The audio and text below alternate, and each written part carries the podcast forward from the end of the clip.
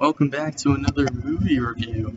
Um, today I'm going to review Christopher Nolan's newest movie that came out in September. I did not get to watch it until recently. I was gonna go to the theater and then I kind of opted out. Um, but I just got it on DVD and I just watched it. So, yeah, we're gonna break down Tenet because it's a very confusing plot because it's a Christopher Nolan movie and I'm gonna review it. Yeah. So right off the bat, here we go. The opening scene with the orchestra concert. Now I've seen this before. I saw it a year ago in IMAX in front of Star Wars The Rise of Skywalker because Christopher Nolan always has movies like he always advertises them as IMAX movies. And really I would have loved to see Tenet in IMAX because that's how it should have been seen. Um because Christopher Nolan's great with he's just a great director with visuals and cinematography and sound. Christopher Nolan's great with sound.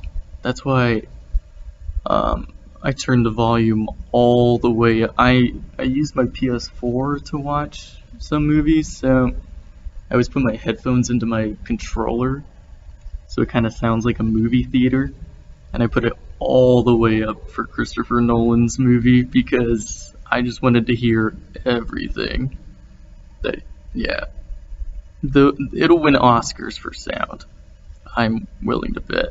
But I've seen this orchestra concert scene, and the sounds, especially in this scene, are really good.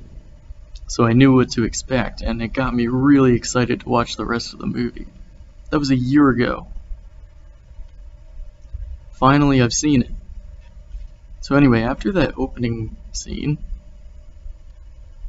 like, uh, there's this terrorist and protagonist sees that's his official name by the way the john david washington's character is the protagonist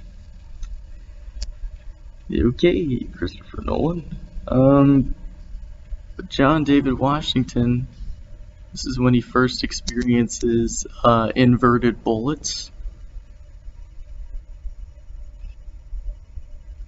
I think somebody saved his life. Yeah. But at the very end, he gets captured. Well, at the very end of the scene, he gets captured and um, he fights for his life to get a cyanide pill and he takes it. And the title card comes up. That beginning is just so awesome and one of the best openings to a Christopher Nolan movie, definitely. Um, but we find out later, well, like later, as in two minutes later, we find out that the cyanide was a test of loyalty. It wasn't a real cyanide pill. And uh, the guy who tells him this explains to him the organization Tenet. And that's. Uh, and we also see uh, the protagonist interact with um, more inverted scenarios. I put like we see a lot of Christopher Nolan crap because it's such a cliche to have that kind of stuff in a Christopher Nolan movie. Basically, like it's the opposite of cause and effect. The effect uh, caused the cause, basically, I don't know, it's like they can pick up bullets without touching them, or like it's so hard to explain. You have to you have to watch the movie. I hope you've seen the movie if you're listening to this podcast, because obviously there are huge spoilers ahead. So I think um, the protagonist is trying to figure out like where the bullets came from in those cement blocks. So uh, he has I don't know Robert Pattinson just kind of appears and starts helping, and they go and find this woman Priya, who they track the bullets manufacturing from. And they interrogate her, and she says that she's in Tenet. So, she's kind of an ally. Um, she said that the bullets were purchased by Adre Sator. Oh yeah, it's Sator. Sator's wife, uh, Kat, um, sees the fake painting that Priya gives to the protagonist and says that Sator bought it and used Kat's authentication. Like, because Kat works at the, uh, or this museum, I guess, they never say if it's like just an art museum though, so, but I'm gonna assume it is. Um, but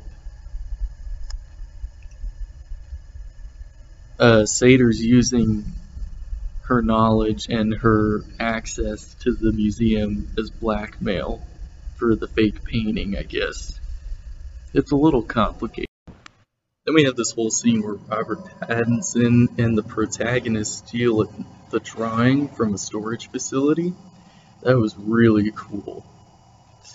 That's one of the best scenes of the movie. It's like an Ocean's Eleven type of deal. Um, and uh, they see the first turnstile of the movie, which can invert the entropy of objects and people, basically putting them in the past.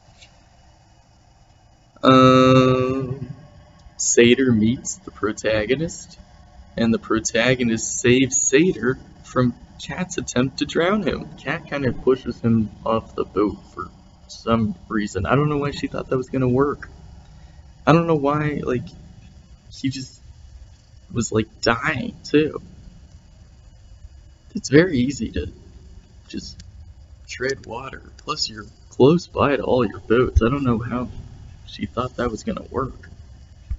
Um, and the protagonist, they plan to steal a case with plutonium-241.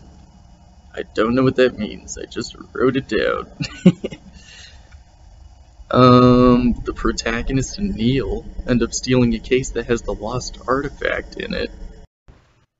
Oh, the lost artifact is the thing that they were trying to get in the beginning of the movie at the at the orchestra concert. That's yeah, that's what that is.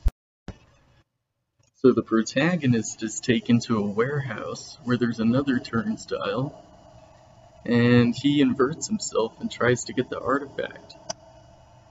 And there's this big whole act action sequence that was pretty awesome. And then he's saved by Neil. And Neil re reveals that he's in Tenet.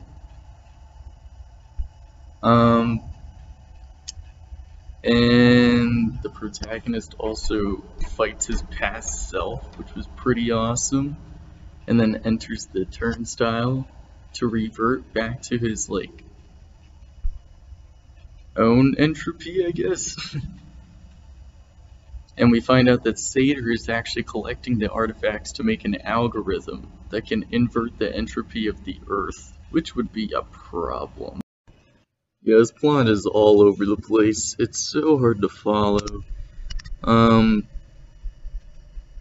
like, I didn't realize what Sator was really trying to do. I didn't even know his name was Sator, really. You don't really learn too many of the characters' names. It doesn't seem like Christopher Nolan really cares if you know what the names are or not he seems focused on like confusing the audience, which he's always been very good at, but like he needs to explain some things. He can't just like present things and just be like, this is how it is. Also, Robert Pattinson, he was a great actor for this movie, and I think he was underused. I mean, I don't I don't know. I'm not really sure what I wanted from this movie after watching it. But, like, not exactly what I watched. Anyway, Sator, we find out, is dying from pancreatic cancer. So he says, hey, I'm gonna go back in time to Vietnam because apparently we can do that now. So he's gonna go to Vietnam because that was the last time he was happy with Kat was in Vietnam. And he's gonna destroy the whole world with himself because in his eyes they're both dying. Um but the group Tenet tracks uh they track down the algorithm to Sator's hometown and they make two groups, two assault groups. One's inverted and one's reverted. So like, just in case there's any like inverted or reverted people involved, because there's a mix of both, so they got to make sure that they take out both the inverted and the reverted uh, enemies. Very confusing. But they, I don't know, they get it. Kat kills Sator just as the protagonist gets the algorithm. I don't know why Kat killed him. Because literally he said, like, if he dies, then the whole world dies. So why would she take that risk and kill him, not knowing that the protagonist had the algorithm? That doesn't make any sense. And then at the very end, the general, who's apparently a part of the crew now, the three guys, including Neil, the protagonist, and him, break apart the algorithm and leave each other. And this is when Neil reveals that he was recruited by the protagonist in the future. So from his perspective, it's the end of a long friendship. But from the protagonist's per perspective, it's just beginning. I liked that plot twist. That was cool. I guess. Doesn't really do anything except make you think, but. And at the very end, Priya tries to kill Kat, but is killed by the protagonist instead, who realizes that he is the mastermind behind Tenet. Dun dun dun. Um. Yeah, that's that's it that's the movie.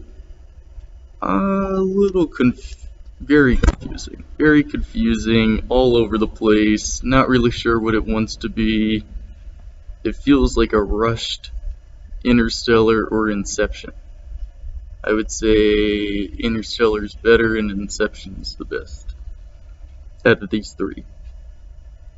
But anyway, my final like review of it. Uh, I'm gonna give it a two and a half out of five stars because the effects were awesome and the sound was awesome, and I hope it gets nominated for Oscars for that. But everything else, eh. Directing? Maybe. But I mean, eh. Alright, well, let me know what you guys thought of Tenet. And if you have any more questions about the movie, I tried to go over the plot line because I figured that people would be confused what happened, because I know I was. And, um, yeah, let me know what you guys want me to review. And, as always, be nice to each other out there.